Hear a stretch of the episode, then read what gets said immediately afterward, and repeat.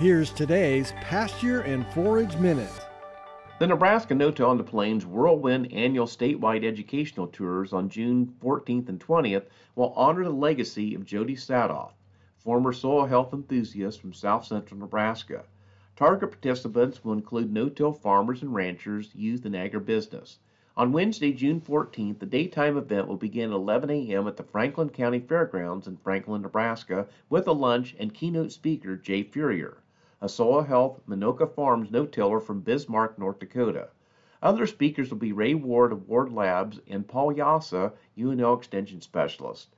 Featured topics and demonstrations will be using diversified no-till crop rotations of livestock grazing, growing cereals and beans into heavy residue with livestock grazing, and improving forage biomass. The 5:30 social and 6:30 meal will conclude with topics like cover crops, diversification, livestock grazing, along with the fundraising auction. The Tuesday, June 20th Whirlwind No-Till Tour will begin at 9 a.m. at the Wine Glass Ranch in Imperial, Nebraska. Speakers will include Logan Probono, Drew Olson, Steve Tucker, and Candy Thomas.